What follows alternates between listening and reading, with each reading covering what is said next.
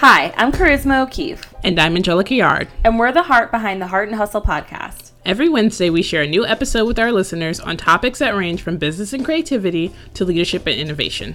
We also interview some of the best and brightest in the industry and spread our love of entrepreneurship all over the internet with our hashtag BossSoHard. We're on a mission to help you find balance in your life, creativity in your career, and dollars in your bank account. So sit back, relax, and take notes while we show you how to dream big, work hard, and repeat.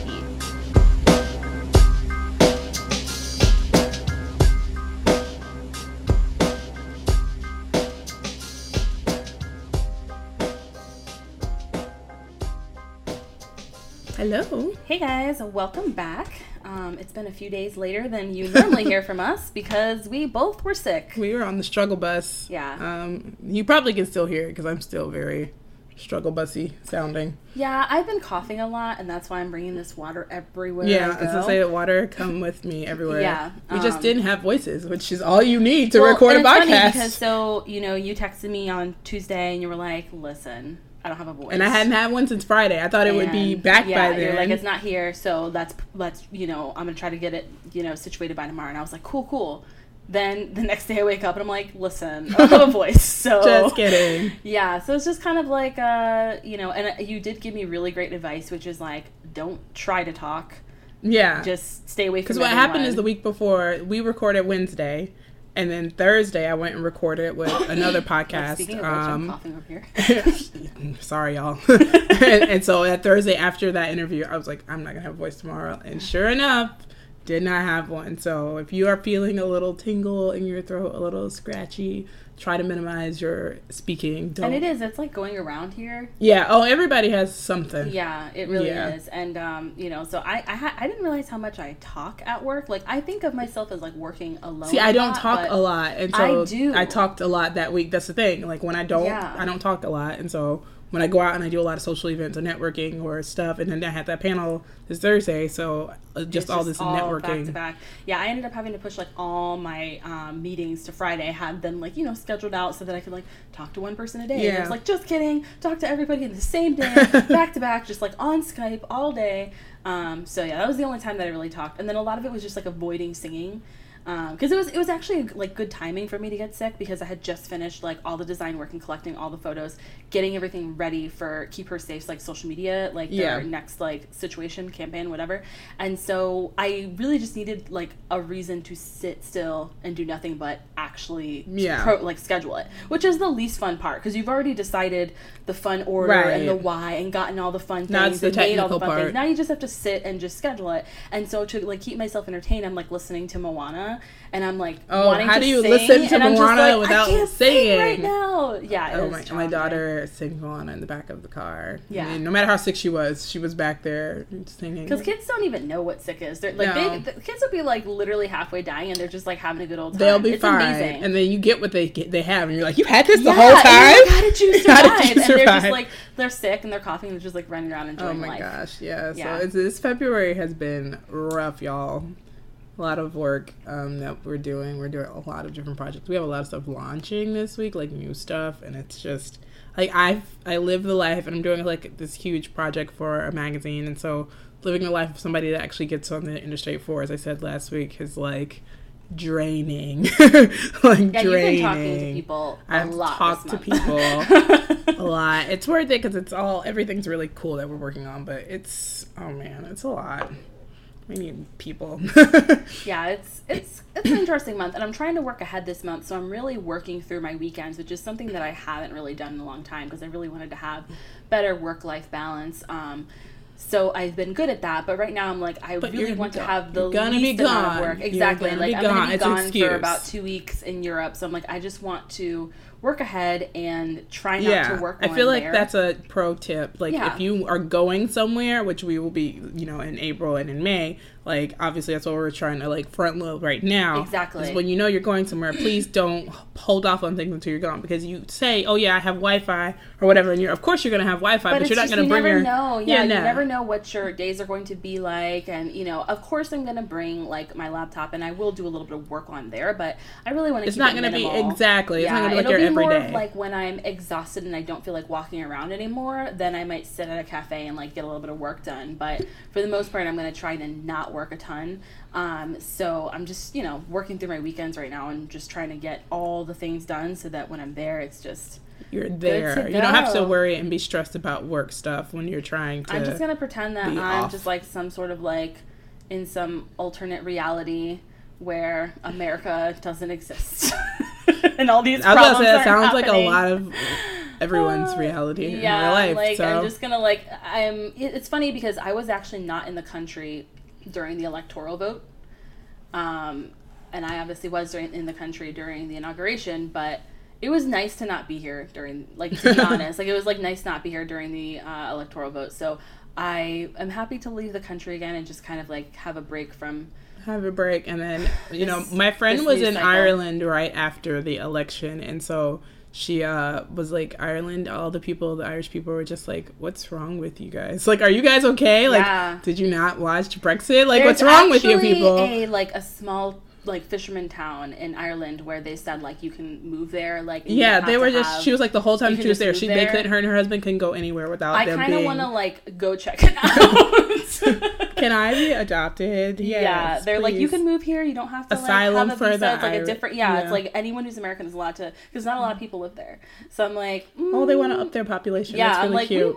We might I feel like that's the kind of place where you do a town card annually and then they get excited about all the new members of it like I'm like fantasizing this little Irish it's town. So beautiful. Like I watched a video on it. that sounds cute. So today we are going to be talking about how to be a good podcast guest. And the reason that we're going to discuss this is because we have so many people asking us basically this question, like I want to be on, you know, more podcasts. I want to be a guest. What should I know? What do I need to do? Some people I think that it's harder than it is. Yeah. And I haven't really seen a ton of resources dedicated to this specific topic, which is why I think it's so broad and open and why everybody has their own style of approaching or trying to figure this out. And so we just want to give you our take from the year that we've been in getting pitches and all this different stuff. And keep in mind, like, we're both friends with other people that own podcasts. So we kind of have an idea of, like, what they think. So this stuff, like, wouldn't even just necessarily apply to us, but could apply to other podcasts. And I've been a guest on podcasts before. Well. Exactly. So it's just, like, you know. It's stuff that it's not the most complicated, but if you don't know to prepare or think about anything ahead of time, then you might not. Right. And it could be...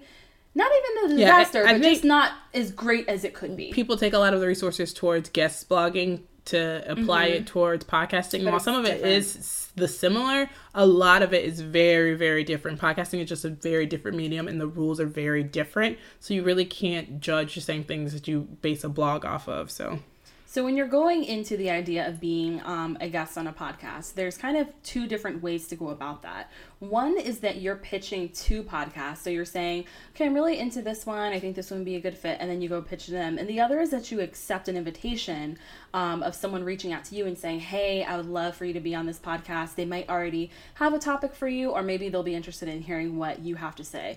So let's kind of talk a little bit about pitching first. Yeah. You go.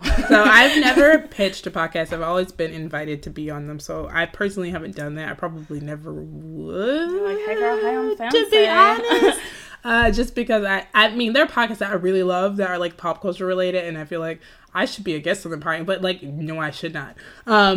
So we get a lot of pitches. And I think we've gotten a lot in the past year, which is awesome. But I think when you're pitching, it's almost like, you know, that cold calling that people do instead of personalizing, and I think that has a lot to do with why you may get a lot of if you're just sending this email out and you're just changing the to whom it may concern at the top, and you're sending it to like 9,000 podcasts because you're trying to get your topic or your book or whatever your new course and stuff seen or heard, I guess, by a different audience. It's not really the best way to approach. I really think you should pitch podcasts that you actually like. And I think that's something that people who don't necessarily have a podcast, like let's say you have a blog and you're like, oh, a podcast is just like a blog, but it's talking. It's not. The thing is like with a blog, you could decide to get all your content done for the whole month in a few days. If you really wanted to, like, you could do that. You could say, I'm going to sit, work 8 hours, going to work for like this week and have, you know, content for the rest of the month or whatever. You cannot do that when you have a podcast because you literally have to be here talking for an hour. Right. And that's just the recording part. Like, it's like radio shows. Like, radio shows are like every day for a reason. People don't just batch load their radio show. Yeah. So because of that, it's like, I think it's harder to find people who fit because you're talking in person and there's a lot more time involved in it. If I'm getting somebody to just, you know, if I'm interviewing somebody on the blog, I can just send them over some questions. It doesn't matter if we vibe well or not. It's just like I have the Women in Business series and I've had that for like 3 years now. It's and more I interview tons them. Of women and it's very focused on them. We don't have to have a vibe. It's just like they answer the questions, they give me their information. It's not really something where we need to hit it off or not. Like whereas here, like in order for the show to go well, like you and I have to really both vibe with that person and, you know, be able to like banter back and forth and that sort of thing. I definitely think people assume like guest blogging, I think a lot, and I never did this when I took guest bloggers. I've always been one of those people that don't care about social media numbers. Like it literally doesn't mean anything to me. Because I'm not like worried about you trying to grow my audience. My audience is fine. I'm introducing you to my audience. And so when you're pitching a podcast, telling me you have 15,000 followers on Twitter doesn't mean anything if you can't interview well. Yeah. That's just the reality. You have to have the skill to be able to have a conversation and have a good relationship between the two of us, not just one of us. And so if you can't banter back and forth between two guests, it doesn't matter how many followers you have because your followers are going to find out. First of all, I think it's probably worse for you because your followers are going to get really excited and all these people are going to listen. They're going to be like, wow so this is you're better written than you are spoken. So and which just is really fine. Think about that. Like it's, you know, not everybody should be on a podcast, but that's fine. So I think a perfect pitch, which, you know, would look somewhat like you letting them know why you belong on this particular podcast as opposed to just a blanketed, like, you know, you I did this thing. It's I don't want your press release. Like, I really... It's like, let us know what makes sense as to why you should be particularly here as opposed to just any podcast. Right. Because there's ways to, you know, hey, like, I listened to it or I really like this segment of so-and-so's podcast or whatever it is. And then the other thing is accepting an invitation. So... Well, I was going to say before we move to invitations. Just kidding. Jess, I just thought about that. When you're pitching to us specifically, just because it's a podcast for women of color doesn't mean that you have to let us know that you're not a person of color. Yes, you Spoiler are allowed alert. To be white or any other type of person. You don't have to be a woman. It's totally fine. It's just very awkward when you do that, and it's like you don't have to. That's the other thing is like most of you, if we click through your social media or whatever, or we just like hear your name, we will probably know that you're either a man or whatever. But if you've gone to our site and you've seen our interviews, it's not all people of color at all. It's so that adding in that tidbit honestly makes me feel like you don't even listen to the show. Why should I consider you to be on here? That's very true. Yeah, because you're not like a special snowflake. Like, hey, I'm the only white person that's ever been in your show. It's like no. And then we have people that'll like ask, and we've said it before. Like, like, people will be like, oh, am I allowed to be on it? It's like, yes. Yeah. This is not... Restrooms in North Carolina. You can come, you can come in. That's not how we're working it here. So, So, for invitations, I think number one is to just obviously let them know yes or no. Like, don't let it hang in the air.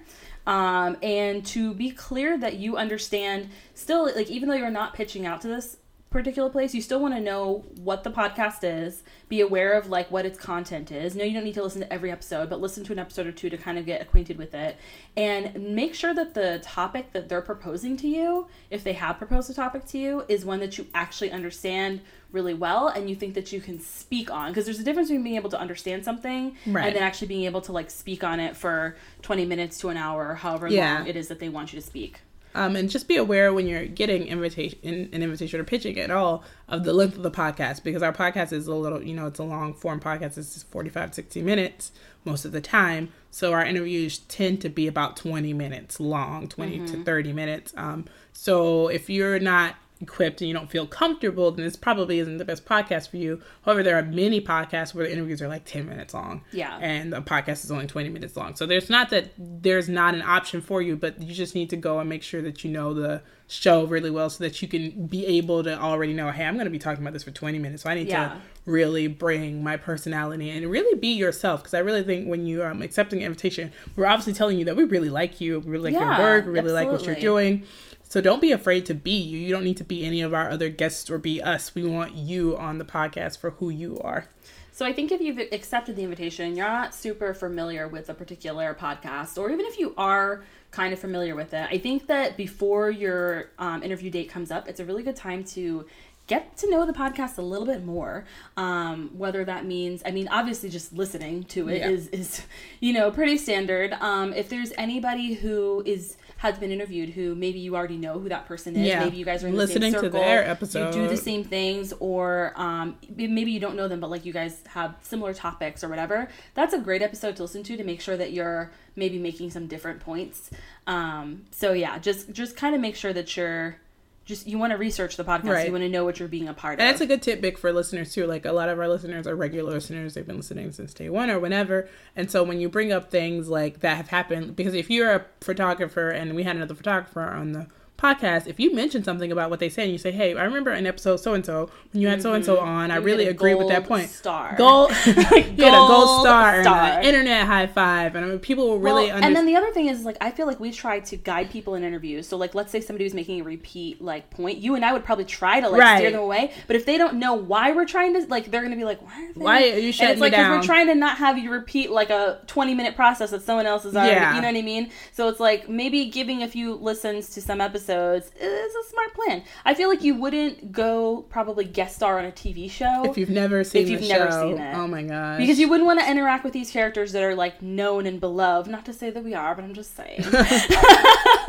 We're known and beloved. We don't even have to be known and beloved. But you wouldn't want to go on and interact with those characters and not know how everything works on that show. And so it's the same sort of thing. Like, you don't want to come into a podcast and not really understand any elements of it and just jump right in. Definitely. Because, and then you also, you know, you avoid having huge, like, I don't know, it's always awkward because I've listened to, there's a particular podcast that I loved when it first came out, and then, like, it's one host, and so she's super sweet, but the problem is she was having all these people, or I don't know if she was inviting them or they were pitching or whatever the case, but there were guests who obviously didn't agree with her at all, like, about, like, her philosophy or her life or anything, and so it was really combative towards, like, it when the popularity, and it grew about, like, a year and a half in, and, you know, she's not the type of person, obviously, to be combative, and so I just could not. Like, the point wasn't necessarily to get on and have, like, exactly. So I definitely could not listen to it. Like, I stopped listening to it because I felt like people were just going on our podcast to, you know, at that point, just to, like, argue with this poor, sweet person, and I was like, I can't listen to this when... You know, you why would you do that, first of all? Or if you don't agree with someone's views specifically, like, just don't be on their podcast. Yeah. Like, this isn't a radio show where you fight back and forth. And unless, like, you're someone cool, like, you know, Phoebe Robinson. Like, I could see her having a podcast where people came out and argued with her, and she would be like... that's different. That would be different. But, like, I mean, like, on a business podcast, somebody's like, oh, I'm going to fight with you about Squarespace. Or you're going to fight with us about Wix. Like, don't go on the podcast. How do people even fight about those things? That's so great. I kind of need to get the name of this because I'm like, I need to understand how this happened. Yeah. So being knowledgeable of the topic or the questions that you're going to be speaking about is incredibly important. And a lot of people will say, like, oh, well, I'm going to talk about, like, you know, let's say social media. So everything's going to be fine. Okay, but what specifically are you going to talk about? Because are you going to go in and talk about the different platforms, like, you know, Facebook versus Twitter versus, you know, Instagram? Or are you going to go in and talk about, like, social media marketing campaigns? Are you going to talk about, you know, keeping up with the different changes that happen? Are you going to talk about, like, images and, like, their impact? Or, like, there's just so many different elements of it. So make sure that you're getting with the host and you're getting to the specifics of what you're going to be discussing. A lot of hosts will send out either, like, a guideline or questions ahead of time, which is something that we kind of do. And we normally work off of a guideline when we're just the two of us too, because we want to make sure that we're sticking to our points. So we kind of, you know, we'll send that to guests ahead of time so they can kind of prepare and say, okay, these are the things that I need to know. And for someone, like, I think about Michelle from the Holistic Wallet, who we had on, and I remember that episode we had like a thunderstorm. Oh yeah, and it was so. Oh, I think it was on her end. Yeah, she had a thunderstorm. Like, it was, the sound quality was so bad, but everyone loves that episode because her information was so great. Yeah. Because she works, you know, in accounting and with finances. And she worked past it. Like, she didn't let, like, the terrible sound quality completely chip her up. And so there was so much, like, wonderful information in it. And she had a lot of, like, specifics, right? Because you're talking about money. So it's like, you need to get into a little bit more of, like, the specifics of things. So she really took that outline and made sure that she had, like, she did her research and knew what she was going to be bringing to the table. Right. Most of the time when we ask somebody to be on the podcast, we mostly would like someone to be more knowledgeable than, like, we're actually excited to kind of learn from them. We should be learning different. From we should them. Be learning 9 times out of 10 unless they do what we do, like, we should be learning from them, which is exciting. Even if they do what we do, I think some people get nervous or afraid because they're like, oh, you have a podcast, so you're an expert in what you do. And it's like, no, I'm not an expert, and that's why I'm inviting people on, because I think they're better. We're dope at talking. That's what we can do. I feel like what you're doing is probably more amazing than what I'm doing, and I want my guests to learn from you. Even if I know what you're doing, but still, the people who are listening don't. There's so many people who are starting out, and so don't just make an assumption that just because we've been in, like, I've been, you know, in business for 10 plus years that I know what I'm doing about everything that you're doing. No, that's not the case. That's why I'm asking you, or I'm accepting your pitch. I really want you to just show off a little bit. Just be like, hey, I'm good at what I do. Like, I'm the boss at this. And, well, and you have to think about the fact that people are tuning in to learn from you. They're not tuning in to be like, I'm so much better than whoever this person is I'm listening to. Like, they're literally coming and they're excited. They see, like, oh, this one's going to be about, you know, creating systems. And they're tuning in because they want to learn about that. Right. So show off and give us your knowledge, because that's what we're here to learn, and that's what our listeners want from you. You're a professor for a day. Like, exactly. It's exciting. Exactly. So the next point would be, and this is something that goes on both ends, is checking in beforehand. So most of the time, like for us, we send out a calendar alert that says, hey guys, we're going to be working together next week. Just a reminder. I think that most podcasts probably do this. At least the people that I know who own podcasts. Obviously, I don't know everyone in the whole world, but I would imagine that I think the moment you get sort of accepted to do a podcast, the smart thing or any event is to write it down and put it on a calendar immediately. Like, that would be the in case you haven't done that before, because I think sometimes people get lost in the shuffle and they think podcasting is a little bit more casual, and it's not. It's not.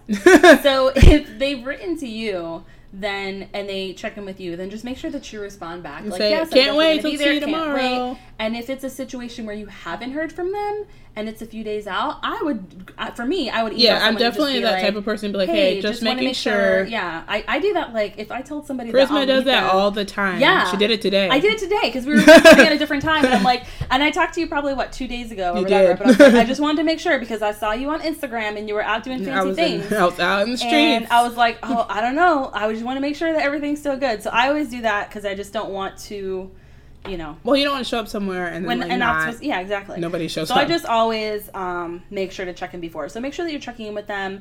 And if they're not reaching out to you, you go ahead and check in with them and maybe tell them, hey, maybe you should get a good system. In a nice way, tell them. Yeah. But I do think it's something that would be beneficial. Constructive criticism should be, that should be an open-ended thing when you host a venue where you're accepting other people to be on it. So the next one is, I don't want to say it's the most important, but it's pretty damn important, and that is showing up. Too soon. It's too soon. Too soon. So, yeah, I mean, believe it or not, there are times where people just won't show up. And, of course, things happen, right? I mean, this is... We definitely, this year, if I had somebody, like, they had an emergency and they couldn't tell me, like, they can get in touch with me in time. Just like anything else. Like, if someone has an emergency, like, if family first, health first... Safety first, you know. Money first. So it's like anything like that. If somebody's gonna pay you like a 5-figure check, then you could skip on our podcast and go pick up that money. Like that's fine. I think that a lot of people will have things ahead of time. Like they'll know ahead of time. Like, hey, I'm not gonna be able to make this time. Can we switch it? And I think that with most podcasts, as long as they're not having like 6 people hosting, then it shouldn't be too hard. Like I know for us, it's not incredibly hard to reschedule as long as we have like a little bit of notice. Of course, the day before isn't great, or the same day isn't great, but, you know, when you have emergencies, things happen, and that's fine. But what I'm talking about is, like, when you just don't show up at all, and you don't respond to, anything. When we're just calling you on Skype. Yeah, and we're here calling you with our headphones on, and you're just not showing there. Up. Yeah. So this has happened before. And I'm sure that, it's going to happen again. Like, it definitely never and I'm sure that, some listeners out there are probably, shocked right now. They're like, oh, my God, who would do that? But it's like, people do that. Yeah, that's life, girl. People do that. It's like making an appointment with your hairstylist and national. Like, it's just anybody that has to take appointments or has, interactions with people, meetings. Well, and the thing for us specifically, and I'm sure all podcasts, people who have podcasts, is you come in thinking that you're talking about a specific topic, so you get your headspace in that topic, and you're ready to interview this person and whatever, and then you come in and it's like, oh, cool, after 20-30 minutes of not being able to contact them, then you're like, well, we've got to record, and so then you have to write an episode right there and be ready to go. It's a bit annoying, not gonna lie. It's a little bit. It's not my favorite. A little bit, y'all. So I would say, unless there's some sort of emergency, and even an emergency, just like if you were meeting someone in person, you would never. I think if you were gonna go on a TV show, and be interviewed. Oh, I think some people, when they're in an emergency, your brain's just not there. Yeah. Especially if it's something you've never dealt with, and that's totally fine. Like, if something is happening, I don't know what happened a couple weeks ago. I still don't know what happened. Send a text or something like that to just say, smoke signal, I'm in an emergency, carrier pigeon. Something. Or at the very least, when your emergency is over, write them after the fact and say, hey, I'm so sorry this happened, whatever. But if it's not an emergency, then what are you doing? Just get your schedule in order. Yeah, but people are like that. I mean, the same thing, I was talking about that today at the event we went to, because people just say they're going to do things and then they just don't do it. That's life. Unfortunately, at the expense of other people. People out here in these streets acting a mess. Oh my goodness. Well, and also we need to talk about following up and sharing. Yeah. Make sure you share after you're on a podcast. Yeah. So when we were talking about this, I was like, I think that this is a great point to make for, what did I say? I was like, and in addition, and going above and beyond. And you're like, girl, that's not above and beyond. That's just basic. Yeah. If you're on somebody's platform. That is true. I feel like it's just you're not that's just common courtesy of first of all, podcast editing is not my favorite thing to do in the world. I have an actual job. You don't just love just sitting there looking at everyone's squiggly lines, yeah, give me life. Sounds fantastic. So for me to go out of my way and put all this together and do the graphics and all this stuff in the show notes and just make sure people are aware of who you are and make sure I'm pushing you, then I feel like it's just a common courtesy. FYI, I was on this podcast the other day. Just and so you know, it's also just why would you want to waste your own time? You come out here. Yeah, and record a podcast, and then you don't talk about it ever again. And I see that that's on weird. so many podcasts that I follow, and it's interesting. It'll be people that I follow the person, and I follow the podcast, and then I'll see the podcast post oh, we have this person on. And I'm oh, so that's so awesome. But I'm then I'll look through, and I don't see this person posting on any platform about it. Ever. And I'm just I don't really understand why, especially because some of these podcasts are massive, well-known podcasts. I'm why would you not? I mean, it's just another way to promote yourself. And if you don't think that it's worth promoting the episode, then probably don't be on the it might not be the right fit for you to be on that podcast in the first place. Or any podcast, really. I can imagine going and speaking to a podcast, spending the time talking about it, and then just never. I mean, it's the same thing as being a speaker at an event, or I was on a panel. I shared stuff. All she was like, could you please share it? Yeah, I can share it. If tickets were $10. I'm doing the WordPress event on Tuesday. I'm going to be sharing that too. And then I'm doing the blog in Philly in April. Share. That's just common sense. If I'm being accepted to do something, or somebody asks me to do something, then it's just my, the easiest thing I can do is just tweet about it or put it on Instagram or put it on my Facebook. Or it's just very easy. Or just retweet even what. Yeah, you don't have to come up with a fancy message or anything. You don't need to write it and say, "Hey guys, I'm gonna be over here. Check me out," and that's it. Yeah, literally, it's not that challenging. Easy. And it's honestly it's one of those things. If you're not promoting it, I just feel again, you probably. I don't want to say you wasted your time because you still had the experience of being on the podcast and whatever. Right. But I just feel it's if you're running a business. That is at the end of when you do something, when you create something, you should be marketing it at the end of that. So it's make sure that you're going ahead and sharing that with your audience and your listeners and letting people know.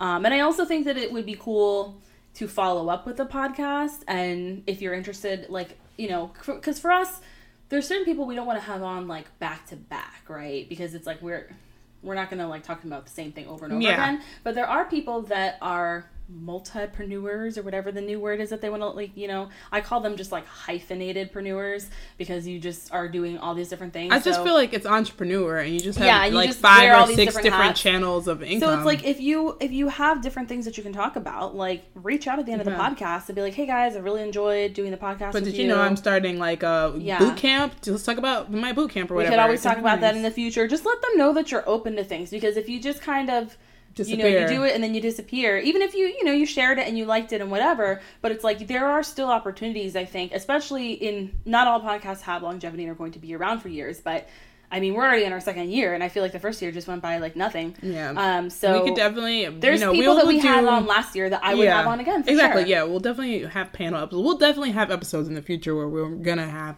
people might ask people to be on again, just because I like some people's perspectives on things. People live in certain regional areas that we don't live in, so maybe there will be something that we specifically affects us that we do, that we're like, hey, let's get somebody on the West Coast to take on it. We already talked to these people. We love them, so why not just have them on again versus researching someone else? So there's just different ways that you don't know how you can be involved until you ask. So just follow up, just to be sure. And then, you know, like for us, I know that we are starting we have a blog, but we're starting to post more on that blog. And actually, if you're interested, this is a good time to pitch this to you right now. We are looking for contributors. So if you head to our Instagram page, you can see a little bit more about the specifications. But you can just basically email us, send us a few, posts or articles, anything or that you've written, examples of your work, of your writing, and just like a super short bio. Doesn't have to be anything fancy, but just to see if you're a good fit for like being about the author.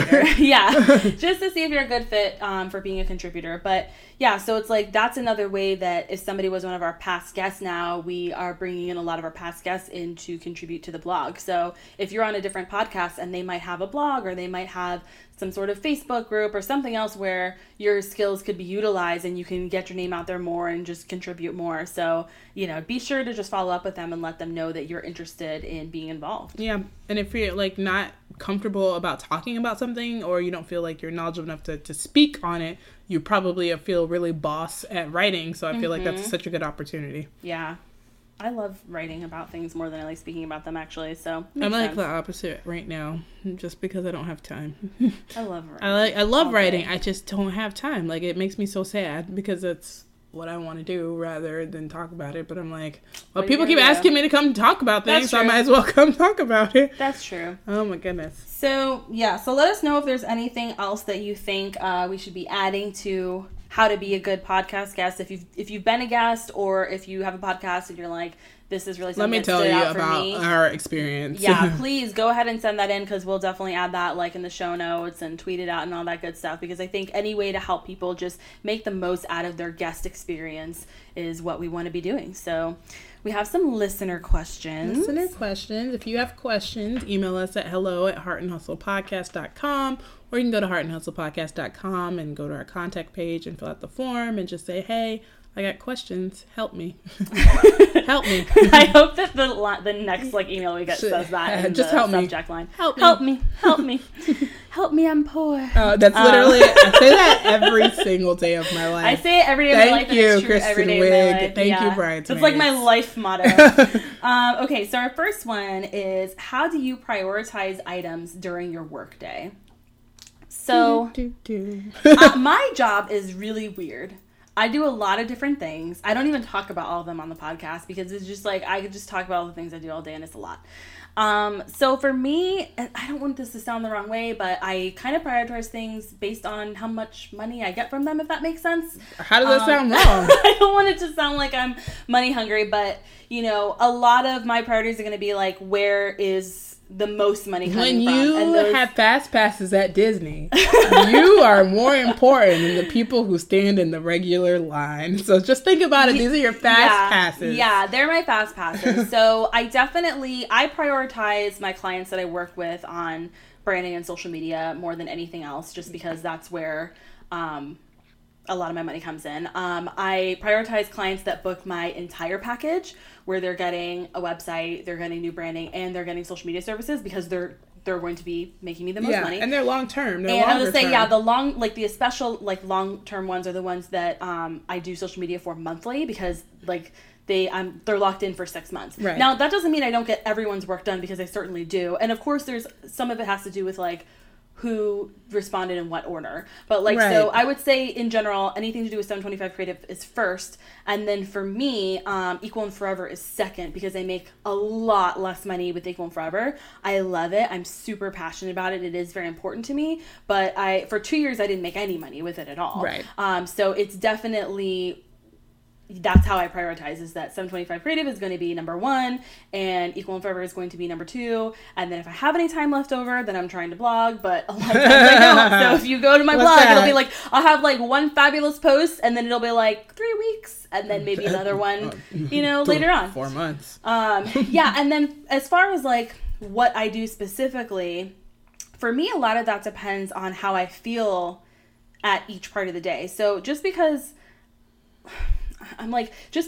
something might be a little bit more easier to do or harder to do, it just depends on what time of the day. Right. So for me, in the morning, I'm going to be better at doing things like answering emails, stuff like that. And then the afternoon, I'm better at being creative. I don't know why. That's just how I feel. Sometimes it's even the evening that I want to be creative. So if I'm working, I don't stop myself from working in the evening if it's something that is fun to me. Yeah. So for example, just going to keep going. Yeah. I was doing all of the design work for, Keep Her Safe's new campaign that I'm doing, and it was fun. I was coming up with these fun quotes and sayings and yada yada, and so I was just enjoying it. So I was doing it in the evening and watching TV while I did it. Whereas if I'm answering emails, I can't be. I'm gonna email calm, you at 7 p.m. I can't be in that calm I can't have TV on in the background. I have to be in front of it and just so I would it would look like I prioritize my emails as I'm doing them first, but it doesn't mean that they're more important. I just happen to work better in the morning with emails and boring stuff. Not that emails have to be boring, but I'm just saying. I mean, no, but it's monotonous work, things that are just repetitive and not really. Yeah. While it requires a lot of thought, it's more communicative, and you also are trying to be effective. So you're trying to be short and efficient with emails and trying to get things across. Versus, let me write you an essay about literally your life. And you and I are so the opposite with emails too, because all my emails I don't want to say they're all long, but they're all longer than yours. Yeah. Whereas your emails, I have to remind myself Angelica still loves me, even though she just responded with 2 words. Because I'm still okay, good morning, face, hello, princess, face. Star, asterisk. And it's not even you do anything bad. I'll be hey, what time are we meeting tomorrow? And you'll write back 5:30, and then I'll be oh, does she hate me now? Did I do something wrong? And then I have to remember, no, she just is efficient. That's all it is. She's not going to be 5:30, can't wait to see you, bye. Happy face, smiley face. That's how I feel I am. And you're just 5:30. And then I'm oh my God, she hates me now. I'm so used to it. It's so funny because Melissa and I, that's how we text. We'll be see you. Okay. 5:30. Yeah. But that's how I am with most things, especially if it's just trying to be efficient. And that's how I am because I do so many different things. So prioritizing items. In the morning, I'm actually the opposite, more creative, but I do my emails in the morning too, just because I feel I need to get it out of the way and just get it done. So I try to email, and sometimes I come home or from an event or something, if I'm up late, I'll email, or in the middle of the night, I'll email and just boomerang it. And I talked about this at my panel. If you don't have Boomerang and you use Gmail, I don't know how you're living. Boomerang just lets you schedule emails and allows you to follow up, and it's just this amazing tool. So I'll put a link in the show notes. We talked about it before. So I literally email people all the time at weird times, and then I just schedule it for the first thing in the morning. And I like to have them randomly tell me what time versus me telling what time it is, so that way I don't feel complete lunatic. Because if you get an email from me at 8 o'clock in the morning on the dot, it's scheduled. I didn't get to my desk at 8 o'clock, and then just... specifically wait until it clicked 8, and you're boom, send. Right, that perfection. That did not happen. So that's a lot of times I try to be, and I again, like I said, I'm very bulletproof, but bullet points in the emails to make sure that nothing gets lost in translation. I thought bulletproof was a new thing that I needed to know about. I was let me write it down right here. I'll download bulletproof tonight. No, it's a bulletproof method of getting things on communication across, is using bullet points, because that way things aren't lost in between paragraphs. And I think a lot of people read and they see a bunch of paragraphs and they see a lot of stuff, and so they miss the important details. And we found that a lot in our emails, especially because we do projects that are just so everything's so different. So we just make sure that the points are right there up front, just so you know, you don't forget, because it was point number 3, and then send it all out. So I try to do that. In terms of the morning, try to be super creative and get things done. I'm at the point now, because my workload is so busy. It's not like it was last year at all. Like, we are like nonstop 24/7. So I feel like I'm just creating all the time versus me feeling like, oh, I can only create when I feel like it. It's not like you don't have a choice no more because you got a lot of clients, so you can create when you have to. But I am still good at taking breaks. So I will like get up, walk away, do some sun sails, as I've always said, just clear my mind and do other stuff. But I really am at this point right now where I'm literally working from like 7 to 7 and then even like afterwards networking is, to me, networking is work. Like, I'm really like, I'm not like, it's enjoyable, but it's not like I'm going to go on a vacation and relax when I'm doing this. I'm really like, especially things where I'm speaking, it's my job, you know, I'm really on. So I've really been working nonstop, which is, it's a little different, and it's really, you know, high gear for us, and we probably won't slow down for at least probably the rest of the year, honestly, the way things are looking in our pipeline. So I'm really getting adjusted to having this new, like, I don't know, Olivia Pope hat, where you just work all the time. So it's really, I'm just prioritizing things based on, number one, emergencies, anything that's, you know, again, our retainer clients are always going to come first because they pay us on a regular basis. That's the part, that's the benefit of being on a retainer, is that you're important and we want to put you first. We want to make sure that we prioritize. I try to have meetings early, or I try to not have meetings super early, but I try to have meetings in the mid-afternoon to late afternoon, just because I feel like I'm not as creative during that time. And I also want to take advantage of people's office hours. So I don't want people to be out and about just driving all over town early in the morning, or trying to get coffee first thing in the morning and try to be productive. Because a lot of people aren't morning people. And when you've ever had a meeting with a person that's not a morning person, it's like nails on a chalkboard. They're just not there. Yeah, like, what was the point of this? They're like, what's the point? So I'm okay with taking 2 o'clock, 3 o'clock, 4 o'clock meetings. That's fine. So I really do just try to prioritize work items. Again, we use Asana, so we have everything in our workflow. We kind of use an agile method with our projects. So we kind of waterfall everything. We have Sprite. You know, we just kind of do everything like an average agency, I feel like, would do. Anybody that's ever worked for an agency kind of understands those terms and understands what that means. And that's really what we do. It's how I go in and I see my tasks. I move things up based on the due dates. Anything that's due closer obviously is going to get done first versus something that's not due until like March or April. So that's just a lot of it. I also try to do admin stuff in the evenings too a little bit. So I've kind of gone to, if I'm not invoicing first thing in the morning when I'm doing emails, because the emails don't take me that long, then I'll just do it in the evenings and be like, FYI, because, you know, money's important. I'm just gonna, money is important. Take care of the money side. And we've been doing different systems that I'm tracking incoming, because again, like I said, we're still busy, so I'm trying to keep track of things better and make sure that I'm on top of things. And so we have like a different workflow. So using that on top of Zero has really helped me stay put and make sure that everybody's taken care of.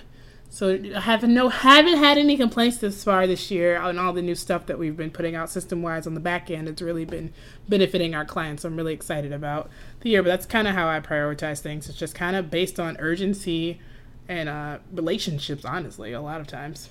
That sounds so much better than mine when I'm like, money. Well, money. It is, though. But you know what? It is all your fault, because you told me last year, if it don't make dollars, it don't make sense. And I've taken that to heart. Yep, basically. All right. So question 2. Yeah. What are some things that you can do when business is slow to stay productive and optimistic? That is such a great question. Because I've seen a lot of people ask that. I've had it asked to me recently, and I was like, we should probably answer that, because business is not always going to be train track, rail, like as Shonda Rhimes would call it. I just finished the Year of Yes. I saw that and I was like, yes! And everything's on the train track that Shonda Rhimes created. I've been referencing like everything at the panel. I was like, let me tell you about the Wonder Woman stands. Right? Somebody asked a question about how to be confident. Right. Yep. And I was like, Shonda Rhimes talks about the Wonder Woman stands. I would say from our standpoint, because just so recently, November and December, and I tell people this all the time, and people are like, oh, how's business? I'm like, business is fine now. But November, December was like pulling teeth, because I feel like everybody freaked out about the election. And some people, I had clients honestly come to me and tell me they freaked out about the election, and they're like, I need a break right now. I need to figure out what I'm doing with my life before I invest in something. And it's real. Like, that's a real thing. And so, and usually the past couple of years, Decembers have been really busy for us. So it was really unusual for us to have a really slow December. So it was really like, what do we do every day? Like, do we just twiddle our thumbs, or we wait for like, you know, the money fairy to come by, and that's not what you do. What we did is honestly be proactive, continuing to evaluate our relationships, make sure that we invest. We went back and we did our end of the year review like we always do.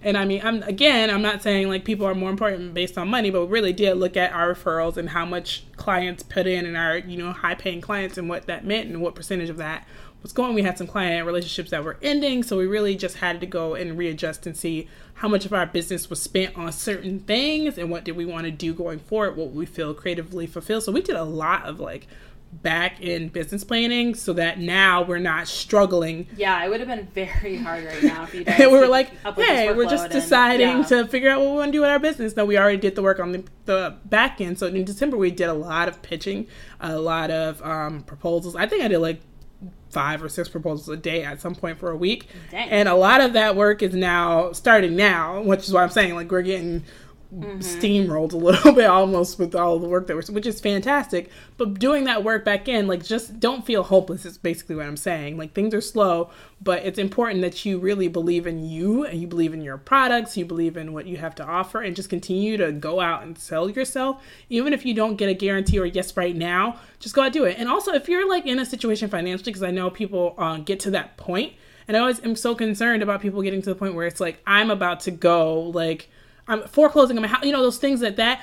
Get a job, y'all. Job. Like, get a 9-to-5, get a part-time job. Don't let your life fall apart. No, go work at a bowling alley. Go do pick-up shoots. Like, you know, you've done, like, if you need $150 right now to make sure your lights don't get turned off, and you on a camera, and you did shoots, and, like, you would not let your lights get turned off. You'd be like, let me go out here and shoot some little kids. It's been like over a year now since I've been full-time at 725, but when that first summer hit, I was like, it was like spring. I told John, I was like, you know, depending on how the summer goes, like I'm going to shoot. I still planned on shooting family portraits for fall. Right. Because I knew that I would make so much money in like that month span to just shoot everybody like wants in their November. Christmas stuff. And I ended up not having to do it, which was great, but I was like, I literally already had my marketing materials. Yeah, you were already ready to do it. I was like, I'm going to do it. And then it ended up, like, being fine, and we just traveled. Never let your pride... I might do it this year. Who knows? Like, because I want to go back to Europe. I was going to say, Europe is large. There's plenty of places to go. Right? There's so many places to go. So I feel like, you know, that might be, like, my Europe budget. Like, just go back and do that every year. As an entrepreneur, you know when it's time to put on your... It doesn't mean, like, I need to quit my business right now. I need to sell everything I own. It doesn't mean that...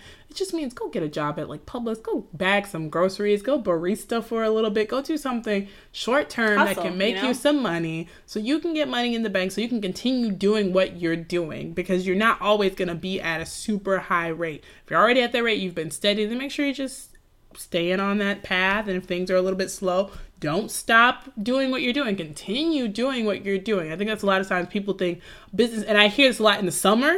People are like, business is usually really slow in summer. I'm going to take a trip. And then they come back in the fall, and all you hear is them complaining and freaking out because they don't have the same clients. And it's like, you were gone all summer. Like, other people came in. New fresh fish came in, and they took your food. I was also going to say, like, I think it's really important. Like, if business is slow, I think it's important to know your industry and know when things, if things have seasons. Yeah. Because some people make a good portion of their money in one portion of the year and don't make money all throughout the year, whereas some people have more of a steady business. So you need to, depending on what you do for a living, like, for example, if you're a wedding photographer, your season, depending on where you live, is probably going to be, like, most of spring and summer, and there's going to be, like, that season where you're super busy, and then there'll be another pop in the fall where you're, like, super busy. So make sure that you know those times, and then make sure that you plan life out so that, like, for example, when, you know, you're shooting weddings in the spring, then that means that you're marketing a ton in the winter. Right. So that you can be shooting in the spring.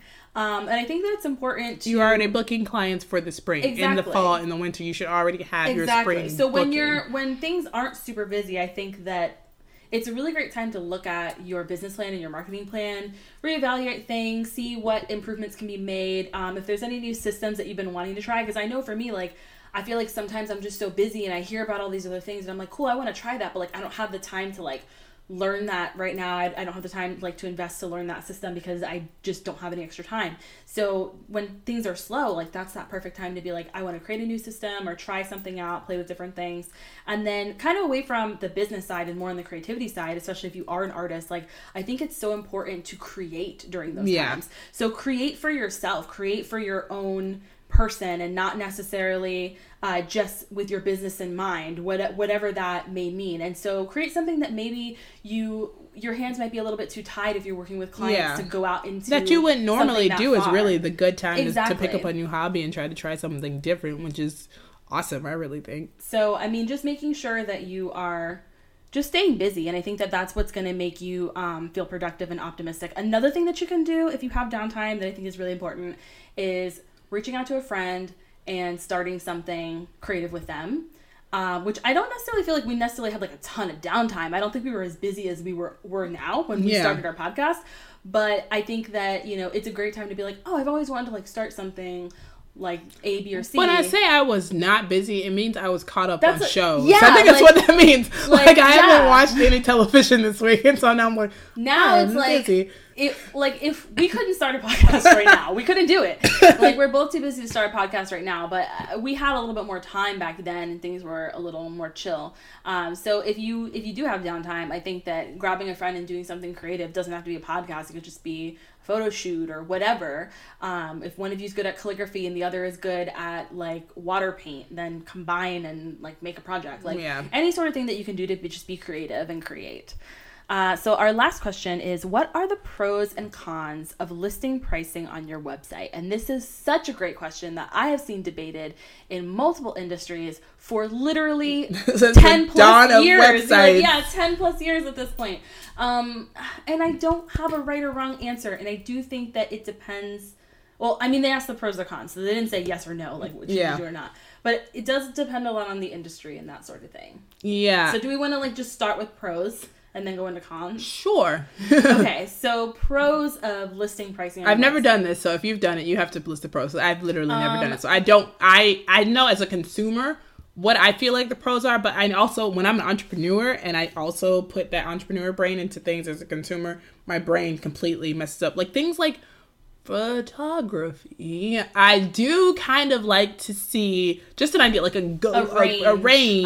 I'm big on the range, just so I don't waste your time, because I'm not gonna pay $3,000 for a portrait session. I don't have that kind of money, and you telling me that you are that expensive lets me know that I'm not ready for you yet. I might be in the future, but right now I'm definitely not, and I think that's really cool. And especially I like the range, because there's such a huge range in like the photography field, so it's like you could find people that charge $150 almost and you all the time. People that start at like $2,000 for a portrait session, and for weddings, like you might find somebody that starts around $1,000, or you might find somebody that starts at $20,000 or like $7,000 is popular, like a popular range.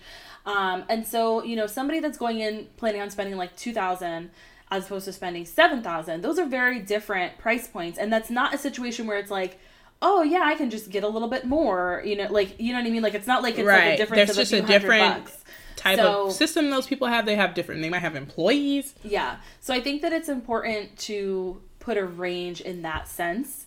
I think it's a little bit harder with what we do now, because it's not one size fits all. That's why I always have had the question. I think this is more of a to me, a con in design and development, and specifically I'm just going to talk about websites. The con I have for that is that you are going to be, I guess it's a pro or a con depending on who you are, is that you're expected to do everything the same, and you're going to have to and you're locked have the same result for every single person for that price. So if you did a $750 e-commerce site, which God bless you, I hope you don't do that. But if that's your market and that's what you're doing, and you're giving people and you're charging $750 for e-commerce, and that $750 is your e-commerce price, it's a person that has 10 products or 20 products, unless you specify that up front or in your contract, it doesn't matter, or 100 products, you're going to have to do the same. You're going to do more work, but you're still getting that same $750. And so I really do think people need to evaluate their pricing when they're doing what we're doing in service-based businesses this way, because everything is such a a different perspective and different case. You're never going to get the same thing. Another con, which I don't feel like we had any pros. We might come back to some pros, but another con I think is let's say that you are in the situation where you want to raise your prices, and I got a screenshot of your prices yesterday, and it's they were like, $2,500. Like if someone, you know, knows your price from a month ago or whatever, and then they come up to you, and, like, then you're like, oh, well, this is my price now. And then, like, what if they're like, no, I don't want that. Or they refer a friend, and they're saying, hey, girl, I paid $1,000 for this site. It was awesome. You need to get her right now because she's $1,000. And then the person emails you, and the client, you decide, hey, this client's a little bit more difficult. I'm going to charge them $1,500. Yeah. And they're like, well, that's not what you told so-and-so. Exactly. So I feel like a lot of people get locked into, like, a certain... Which it's fine if that's the... Like, if you like it and you want to do more high value, then that's great. There's some people that really just love, like, I just like to do it, stay busy, churn them out, whatever. I prefer to, like, work with a client in a longer... Like, one client for a longer amount of time. And so if you're doing that, you're obviously going to charge more because you're just doing different services, what you're offering is a lot more. You're probably offering a lot more than just, like, churning out, like, it's not like a theme or something like that. Yeah, exactly. So, you know, when you're doing that, like, you're going to obviously be charging more, and even if you're starting out, you're going to want to start moving that price range up quickly. Like, I think a great example is Elle from Postfilm. Like, when she started out... Go back and listen to her episode, just now. Her episode was fantastic. So, when she started out, like, she wasn't charging as much as she is now. Now I know that she charges 10 plus for... You know, for her services. So she didn't list that out. I just knew she said her range. Like, she's told and us. And she said so. And also, like, I've talked to her when she first started because, you know, when she first transitioned over from photography to design, like, you know, we were friends then. And so she wasn't charging as much then. And now, obviously, she's charging more. And so it's like she didn't necessarily need everyone to see all of that in between because, again, like, somebody might be like, oh, well, I just saw that you were charging, you know, X amount, you know, 3 months ago, why are you charging X amount now? And it's like, well, because I'm better and I'm worth it. I will say, I guess a pro for those people who don't want, it's not complicated. So if you do put pricing on your site and you say, hey, all social media icons are going to be this amount, this and this, this amount. If it's something it's the same across the board. It's the same across the board. It's probably easy for you to just tally that up, add it up, and there's not a lot of confusion. And I do think depending on, like, what...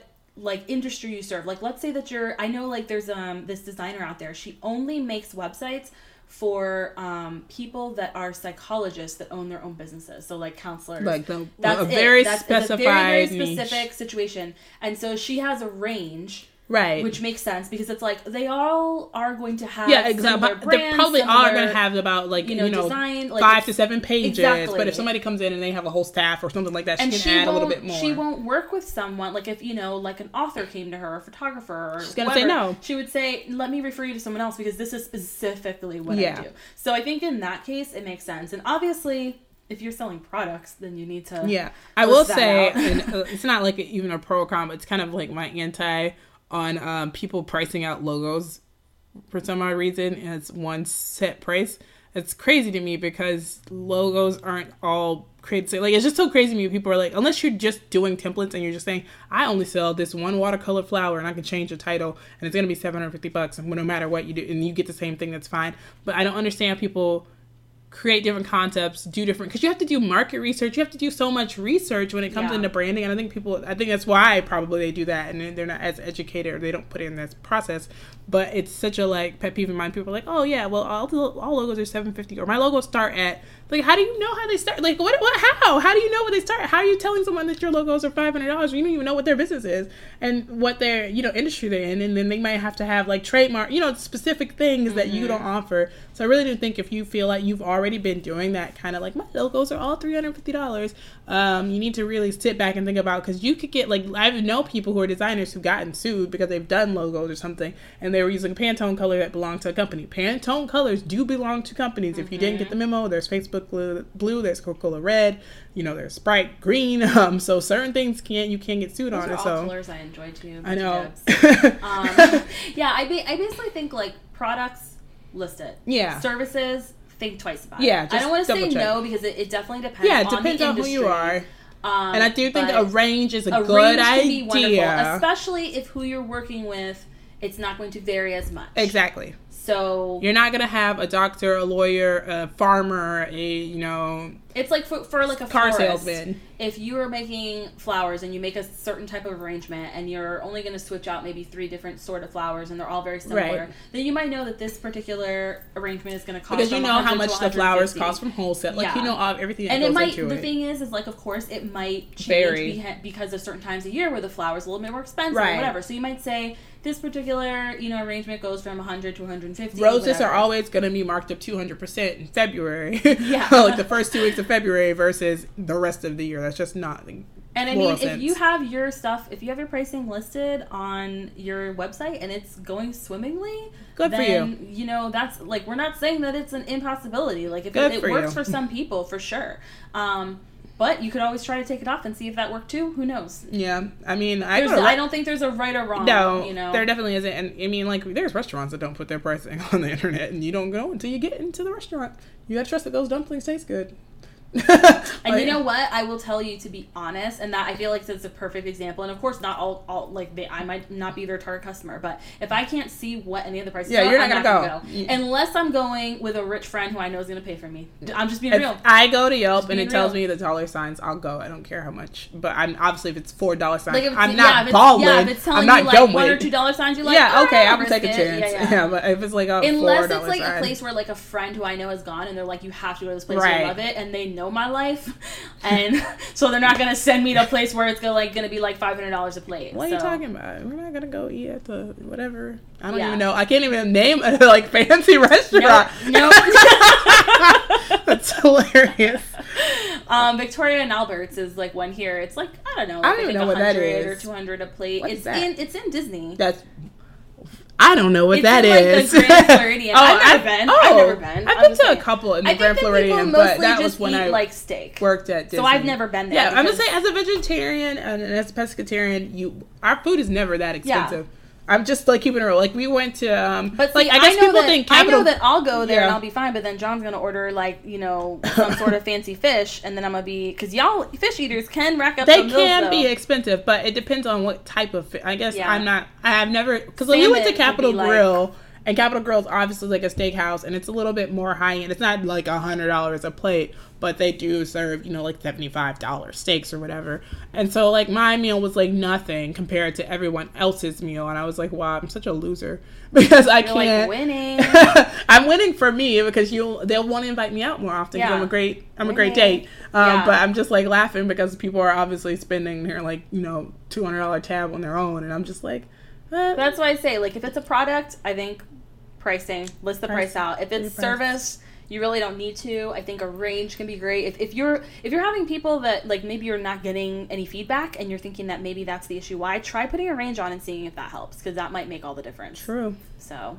Well, guys. All right, guys. Well, we are getting to the end of Black History Month, so it's just a few. I think there's like 3 days left. It's very sad. Oh. Celebrate, live it up.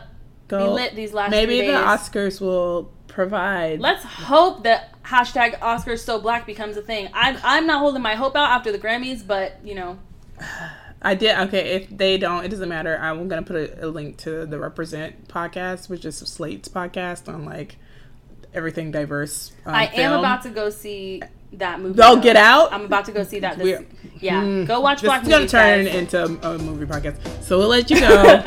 All right, guys. We'll see you next week. Bye.